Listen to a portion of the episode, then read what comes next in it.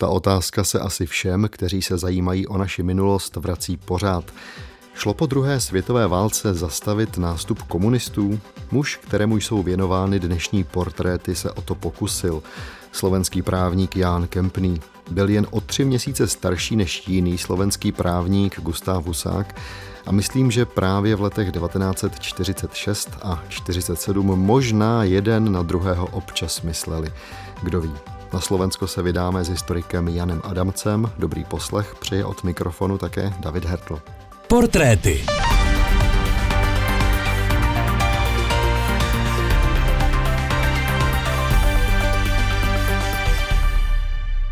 Honzo, vítám vás ve studiu, hezký den. Dobrý den. Já už jsem naznačil, že to klíčové, o čem se dnes chceme bavit, je období let takzvané třetí republiky, v tomhle případě tedy 1946 a 47, kdy Jan Kempný hrál poměrně velmi důležitou roli ve slovenské politice. My se ale logicky nemůžeme vyhnout ani tomu, abychom přiblížili jeho, alespoň krátce, jeho život do tohoto poválečného období. Já už jsem říkal, že byl jenom o málo starší než Gustav Husák, narodil se v říjnu 1912 v Žilině. Jaká byla potom ta jeho další cesta? jeho vlastně předválečné působení je z politického hlediska v úzovkách nudné. On vystudoval práva, několik semestrů strávil i v zahraničí, takže se v jeho životopisech zmiňuje, že uměl dobře nejen německy, ale i francouzsky, protože studoval v Dijonu. A jako mladý, nadějný, perspektivní právník byl na Prahu druhé světové války vlastně povolán do jedné z těch oblastí, to bylo dřevařství. Je zajímavé, že vlastně jeho, eh, nechci říkat úplně patronem, ale vlastně tím, kdo ho vlastně dostal do té státní zprávy, byli lidé jako Petr Zaďko a Imrich Karvaš, co byli důležití vlastně národohospodáři, že později Karvaš jako šéf Národní eh, slovenské banky, kteří vlastně působili na, na těch klíčových národohospodářských pozicích a zároveň zastávali i z hlediska jako politického ten postoj posílení vlastně role Slovenska a na druhou stranu ale v rámci slovenského štátu vlastně patřili k těm umírněným a v ten klíčový okamžik se vlastně dali na stranu slovenského národního povstání. V tomto kontextu Kempný začal budovat svoji pozici, ale vlastně až do eh, konce druhé světové války se nijak výrazně nespojoval s politikou. On sice byl eh, řadovým členem Hlinkovy strany, ale eh, ve všech životopisech zmiňuje, že se nějak výrazně neangažoval na to, aby se nějak jako kompromitoval s tím režimem po roce 1939. A možná i proto vlastně po roce 1945 se začal velmi výrazně jako objevovat jako jeden z těch mladých, nadějných politických kádrů, i když zřejmě politika nebyla jeho úplným osudem, respektive nebyla pro něj tou vnitřní potřebou, do které by automaticky směroval. Spíš ho tam směřovala ta velmi turbulentní doba po roce 1945, to znamená ta doba kolapsu jednoho režimu, znovu vybudování toho nového a potřeba právě takových lidí, jako byl Kempný. Jaký to byl člověk, tak to si můžeme teď hned poslechnout. Vy jste pro ten dnešní pořad vybíral hodně ukázek ze studie historika Juraje Kríže, který napsal článek Jan Kempný, první oběť komunistického režimu. Vyšel ve sborníku, jehož editorem byl Peter Sokolovič. Tak tedy, jaký byl Jan Kempný? Kempného môžeme označiť za rozvážneho, hlboko veriaceho človeka, ktorý politiku vníma predovšetkým ako príležitosť dosiahnuť spoločenský koncenzus, verejnú službu vlasti, prípadne spôsob odbornej sebarealizácie. V jeho verejnom pôsobení sotva vystupujeme znaky pýchy alebo egocentrizmu, povahový rys charakteristický pre mnohých ctižiadostivých politikov. Tiež mu chýbalo schematické klasické čierno-biele videnie politiky ako neustále sa zostrujúceho triedného boja s cieľom politicky a ľudsky zničiť oponenta, tak ako ju vnímali komunisti. Jeho autentická kresťanská výchova v ňom celý život rozvíjala miernu a skromnú povahu, schopnosť načúvať iným a zároveň presvedčenie, že občas treba pristúpiť aj na bolestivý kompromis v záujme väčšieho celku a spoločného dobra. Honzo Kempný byl už na podzim 1945 členem Národního schromáždění. Jaká ale byla ta politická situace na Slovensku, do které Kempný jako politik vlastně vstupuje? Ta situace Třetí republiky je do značné míry jako poměrně komplikovaná v tom, že se vlastně buduje nový politický režim. ale on se nebuduje úplně spontánně, on se vlastně buduje už na půdorysu, který byl dohodnut tou politickou emigrací v Moskvě a buduje se na půdorysu košického vládního programu, který už tady je platí a ten politický systém funguje v rámci té dohodnuté Národní fronty která byla takovým, no se říct, politickým kartelem stran, které se vlastně dohodly eh, na nějakých pravidlech, aniž to úplně konzultovali, nebo aniž to byla nějaká veřejná debata na území Čech, Moravy nebo Slovenska.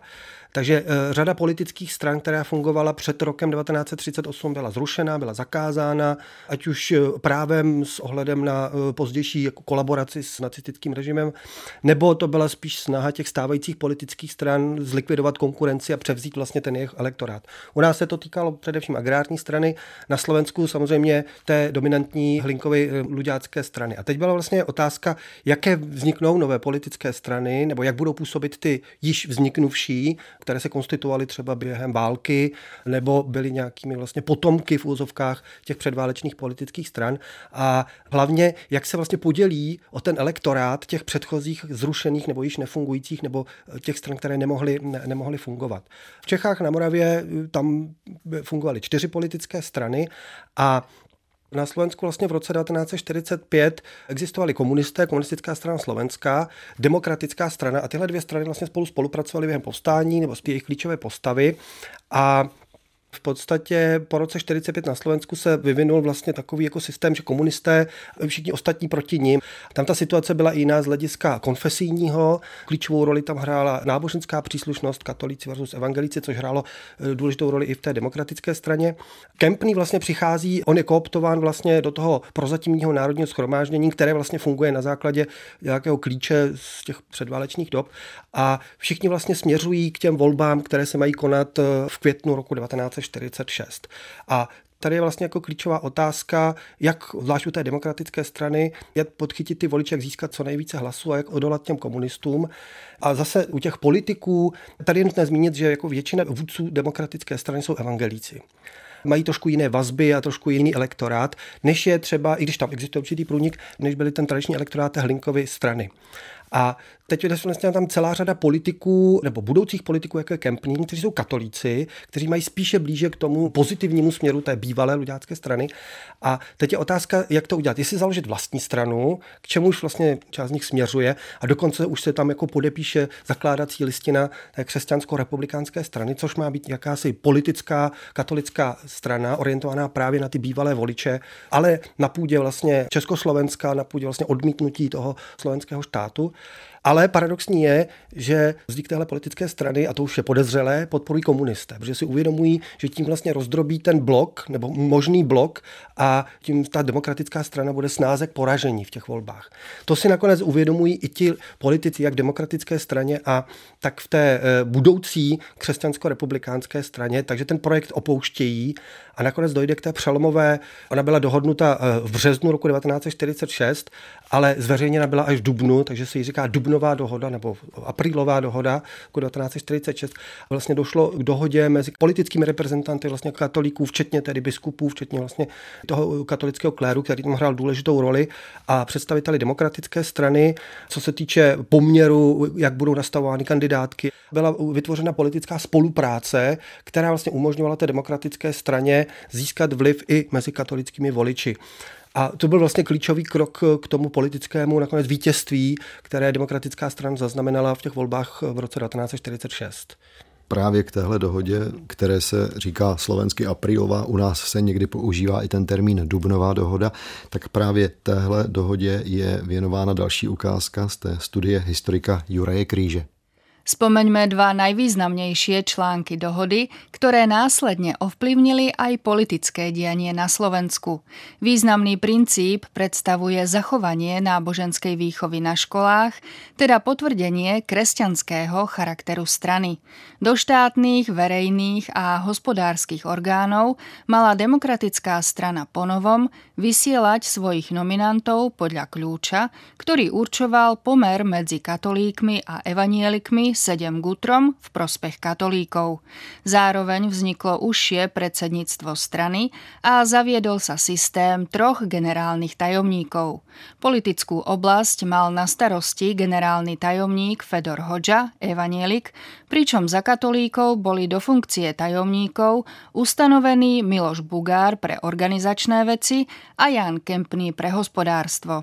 Slovenský historik Svetoslav Maté v jednej zo svojich publikácií na Margo aprílovej dohody uvádza, že išlo o svetlý politický mílnik v slovenských dejinách, za ktorým stáli dve významné politické osobnosti moderného Slovenska.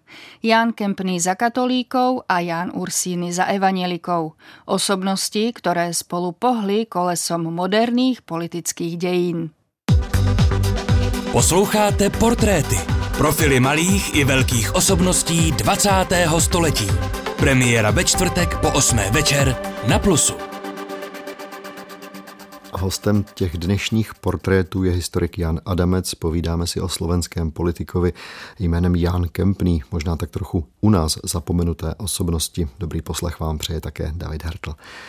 Tak Honzo, my především musíme říci, že tahle dohoda nakonec se ukázala jako dobrá, protože demokratická strana ty volby na Slovensku v květnu 1946 vyhrála a to poměrně výrazně. Ano, výraznou roli tam hrála tahle ta dohoda. Já jenom chci jako doplnit, že důležitým faktorem toho demokratického vítězství nebo vítězství demokratické straně bylo také ten počet stran samotný. Tam ještě fungovala vlastně jako jakási slovenská sociální demokracie a ještě strana Slobody, kterou vlastně jako komunisté narychlo povolili. To měla být, to byla ta katolická strana, ale ty získali jako 3-4% ale v podstatě tam fungoval jako systém dvou stran. A někdy se vlastně říká, že na tom Slovensku byli komunisté poraženi, na rozdíl od těch českých zemí.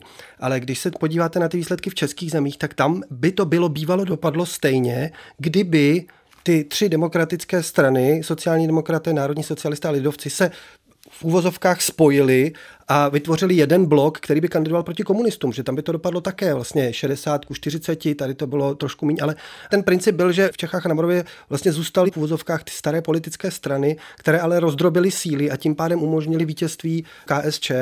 Ta hrála samozřejmě důležitou roli a on pak byl trošku i problém s jejím naplňováním, protože přece byla dost komplikovaná a ne nad každé úrovni se podařilo jí naplnit, zvlášť ten poměr 7 ku 3, ale co bylo spíš důležité, pro komunisty to znamenalo vlastně takřka jako vyhlášení války, protože eh, pro ně se vlastně Slovensko, eh, teď mluvíme za všechny komunisty, on vlastně jako nebyl moc rozdíl KSS a KSČ, pro ně se to vlastně stalo signálem k tomu přímo útočit na demokratickou stranu a v rovině vlastně formální a strukturální vlastně co nejvíce oslabit eh, to demokratické vítězství, například tím, že velmi záhy byla uzavřena nová kompetenční dohoda mezi vlastně slovenskými orgány a těmi pražskými orgány, které přenášela řadu pravomocí zase zpět do Prahy, takže tím vlastně bylo zmenšeno to vítězství a pokračovalo to vlastně jako útoky na ty jednotlivé osobnosti a od roku 47 pak eh, to komunisté zesilují do té roviny trestně právní, do té roviny vlastně bezpečnostní, kde vlastně začínají eh, jimi ovládané bezpečnostní orgány, STB a další vlastně zneužívat vůči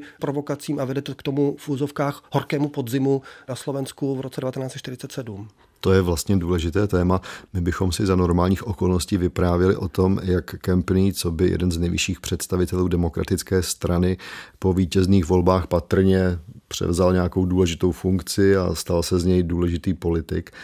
A my si ale teď musíme vyprávět ten příběh úplně opačný, protože ty útoky, které komunistická strana na Slovensku proti Kempnému a ostatním lidem vedla, tak ty nakonec dospěly až, jak jste teď říkal, do té fáze naprosté kriminalizace. Co se tam přesně dělo? Komunisté vlastně využívali a zneužívali tu minulost proti těm stávajícím politikům demokratické strany a jejich údajné, vymyšlené nebo skutečné, ale v podstatě, kdybychom žili v nějakém demokratickém režimu, určitě ne trestní a marginální vazby na bývalé politiky, nebo ani ne politiky, spíš prostě jako lidi spojené vlastně s tou linkovou stranou. Oni vlastně komunisté vytvářeli vlastně dojem, že demokratická strana je vlastně pohrobek té ludácké strany a že jejím cílem není nic jiného, než odtrhnout Slovensko od od Československa vlastně zničit Československo. A tím jako velmi uh, účinně, aspoň do toho podzimu roku 1947, přerušovali spolupráci mezi českými demokratickými stranami a tou demokratickou stranou, protože oni vlastně jakoby se snažili vytvořit jakýsi nacionalistický blok český, na to slyšeli národní socialisté, že jo, hlavně, který vlastně měli o Slovensku málo informací a podléhali tomu dojmu, že opravdu vlastně ta demokratická strana je prolezlá těmi luďáky nebo těmi bývalými exponenty toho slovenského štátu, nebo minimálně je ve spojení s tou emigrací. A tady vlastně docházelo k, k tomu, že ta emigrace se snažila vytvářet jakési budoucí skupiny odporu proti tomu Československu. Ono je to málo zmapované, ale je to prostě jako marginální skupiny. Vysílala jsem některé kuríry, které se snažili kontaktovat některé ty sobě. A právě tyhle ty kontakty na těchto pak ta STB postavila, protože vlastně těmi klíčovými svědky v těch procesech proti uh, Ursínimu nebo proti Kempnému a Bugárovi byli lidé, kteří vlastně byli vysláni jako nějaké spojky a kteří měli vlastně kontaktovat ty ty lidi v té demokratické straně a nějakým způsobem se s nimi domluvit. Ale ty kontakty byly zcela marginální nebo prostě byly hned odmítnuti. Nicméně Esteba tyhle ty lidi zadržela, začala je vyslýchat a za slib vlastně nižších trestů oni začali vypovídat vlastně proti ním. Takže tady vlastně eh, ministerstvo vnitra vedené komunistou Noskem začalo vlastně vytvářet jeden z prvních vlastně politických procesů, tak jak to pak vlastně dělali po roce 48, kdy vlastně vytvářeli fiktivní prostě nějaké spiknutí, zveličovali, co se zveličit dalo, nechali ty svědky svědky vypovídat proti těm konkrétním osobám a prezentovali na vládě a prezentovali hlavně tomu českému prostředí údajné zvěsti spiknutí a to samozřejmě komunistická strana zesilovala ve svých médiích prostřednictvím demonstrací, odborů a tak dále a demokratická strana se ocitla jako v těžké defenzívě, eh, na kterou v podstatě reagovala hlavně ústupky a hlavně tím, že vlastně jako nevěděla, jak se proti této ofenzívě bránit. A teprve, až vlastně došlo na to zatýkání a tohle, tak vlastně ten český blok se vzpamatoval, nebo ty strany začaly trošku víc jako klást odpor k komunistům, národní socialisté, protože si uvědomili, že nejde o ludáckou spouru nebo o nějaké to, ale že jde vlastně o ohrožení vůbec jako i je. Že?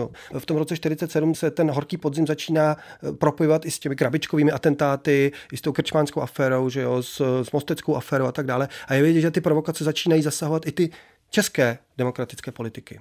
Aby se nám z toho nevytratil Jan Kempný, musíme říci, že pořád ještě v tom létě na začátku podzimu 47 jsme na půdorysu řekněme demokratického státu. Jak ale stíhat tedy poslance? Vlastně v září 1947 bylo právě na ty tajemníky demokratické strany podáno uh, trestní oznámení, poměrně jako závažné, že, že vlastně připravovali úklady proti republice, ale protože měli imunitu poslaneckou, tak o tom musel jednat vlastně parlament, uh, imunitní výbor. A tam už vlastně docházelo vlastně k začínajícím sporům vlastně, protože i někteří ti čeští zpravodajci a ti poslanci začali argumentovat že ta obvinění, která jim tam přednesli, uh, nejsou průkazná a že to vlastně úplně jako nestačí a na druhou stranu ustoupili komunistům v těm, že vlastně ten parlament nakonec řekl, že on to nemůže soudit, on není soudním orgánem, tak tedy ať o tom rozhodne soud. No, ale to znamenalo vydání těch poslanců, takže oni nakonec byli vydáni, ale oni stačili udělat to, že se vydali sami ale do rukou spravedlnosti, ne ministerstva vnitra. Takže oni skončili ve vazbě ministerstva spravedlnosti, které bylo v té době vlastně pod vedením národních socialistů a v podstatě ještě zachovávalo ty základní principy. Jo. Když to ve vazbě STB se vám mohlo stát cokoliv, nebo ve vazbě ministerstva vnitra. A, a to bylo také důležité pak při tom, když vlastně se ten proces už připravoval. Ještě před únorem 1948 měl jít před soud, ale problémem bylo, že vlastně když to přešlo z té fáze e, vyšetřovací k tomu vyšetřovacímu soudci, tak vlastně všichni ti svědci začali trošku měnit ty své výpovědi, protože byly dělány na nátlakem. Kempní a Bugár se odmítali přiznat, nespáchali nic takže vlastně komunisté to trošku záměrně zdržovali, protože veřejný proces by nesplnil ten účel a do toho vlastně pak ale přišly únorové události a únorový komunistický převrat, který vlastně už jinak nastavil pravidla a hlavně komunistům umožnil obsadit i ta ministerstvo spravedlnosti. Další ukázka, kterou si pustíme, ta je z trestního oznámení na Jana Kempného. Bylo podáno 15. prosince 1947. Myslím, že tady ta komunistická retorika, kterou jste tady před chvilkou popsal, bude naprosto patrná. Kempný bol úplne oddaný separatistickým ideám ľudáctva, s ktorými pracoval s veľkou intenzitou v dobe, keď bolo jasné, že slovenský štát ako samostatný už existovať nebude. V tejto práci pokračoval v znovu zriadenej Republike Československej, či už ako politický činiteľ, alebo ako súkromná osoba. Idei ľudáctva presadzoval Kempný už tým, že bol jedným z hlavných činiteľov, ktorí sa snažili na Slovensku vytvoriť novú politickú stranu, ktorá mala mať rovnaký program ako Hlinková slovenská ľudová strana a mala slúžiť k presadzovaniu ľudáckých snách. Keď k založeniu tejto strany nedošlo, uskutočnil zároveň s Pavlom Čarnogurským a kanonikom Cvinčekom dohodu ľudákov s demokratickou stranou a tým umožnil ľudáckým živlom ich presadzovanie v politickom i hospodárskom živote. O tom, že Kempný sa nepostavil nikdy na pôdu novozriadenej republiky Československej, svedčí to, že i hneď ako náhle zahraničná slovenská emigrácia začala vyvíjať činnosť proti Československej republike, vošiel do styku s kuriérmi tejto emigrácie a nadvezoval styky s osobami, ktoré už do protištátnej činnosti na Slovensku boli zapojené. A my si hned můžeme pustit ještě jednu poslední ukázku. Ta je z té studie historika Juraja Kríže, který vlastně hodnotí to, jak Kempný u soudu dopadl. Napriek zjavne vykonštruovanej povahe celého prípadu, neobjektívnemu senátu a obžalobe sa pochopiteľne musíme zamyslieť, do akej miery sa predmetné obvinenia zakladali na pravde. Kempný bol človek koncenzu a miernej konštruktívnej povahy. Právny a politický rámec Československej republiky v rokoch 1945 až 1948 mu napriek všetkým nedostatkom ako autonomisticky zmýšľajúcemu katolíkovi československej orientácie poskytoval dostatočný priestor pre osobnú a aj politickú sebarealizáciu. V tomto prostredí mohol dostatočne využiť svoje schopnosti a zároveň pomôcť vojnou zničenej krajine. Zároveň si ako mladý 34-ročný otec rodiny nemohol dovoliť žiadne politické dobrodružstvá, ak nechcel ohroziť svoju ženu a syna. Napadá mě, Honzo, že dostat trest za nic je vždycky velká nespravedlnost. Na druhou stranu dostat jenom 6 let, což je tedy případ Jana Kempného, ve světle toho, co se pak dělo v 50. letech, nechci říct, že to bylo vítězství, ale nebylo to ještě tak hrozné. Je to opravdu tím, že to bylo tak brzo po tom únoru 48? No, chce se ironicky dodat, že dostal méně než Gustav Husák. Že?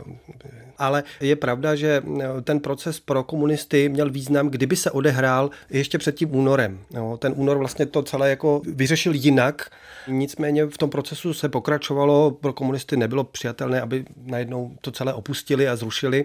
V květnu tedy byly vyneseny rozsudky v roce 1948 a Kempný byl odsouzen tady na 6 let a propuštěn byl až v roce 1953. Ta uvozovkách mírnost je i v tom, že vlastně je to předtím, než je pak na podzim roku 1948 přijat zákon 231 jo, a tam už vlastně ty sazby byly 10-15 do životí a bylo hodně trestů smrti, takže od té doby vlastně je ta brutalizace té komunistické politiky. Kempnému se nepřekvapivě uzavřela jakákoliv politická kariéra, zničilo mu to v podstatě život i profesní, protože po tom roce 1953 pracoval spíš jako v manuálních eh, profesích nebo v profesích, které neodpovídaly vlastně jeho kvalifikaci. Byť to bylo v tom oboru, působili v tom dřevařství, že jo. Teprve po roce 1989 se dočkal rehabilitace a patřil vlastně ještě vlastně k takovým členům nebo osobám, které obnovovali KDH na Slovensku v roce 1990. Takže dalo by se říct, že se dočkal osobní i politické satisfakce. V roce 1996, rok před svou smrtí, byl i vyznamenán slovenským prezidentem. Dalo by se říct, že jeho život skončil na rozdíl od mnoha jiných nakonec happy endem v celé řadě těch jeho životopisů se samozřejmě zmiňuje, že tím klíčem k tomu, že to celé vlastně přežil, byla kromě rodiny a to jeho víra. Ta ho vlastně jako držela nad vodou a ta mu vlastně umožnila to období po roce 1948 přežít. Říká historik Jan Adamec. Já dodám, že Jan Kempný zemřel v Rajeckých Teplicích 23. června 1997. Bylo mu 85 let. A to je vše z dnešních portrétů. Honzo, děkuji vám, že jste přišel na slyšenou. Děkuji za pozvání. Ukázky přečetla Kamila Šustrová, technicky spolupracoval mistr zvuku Jan Schreier a loučí se i David Hertl s přáním dobrého poslechu všech dalších pořadů Českého rozhlasu Plus.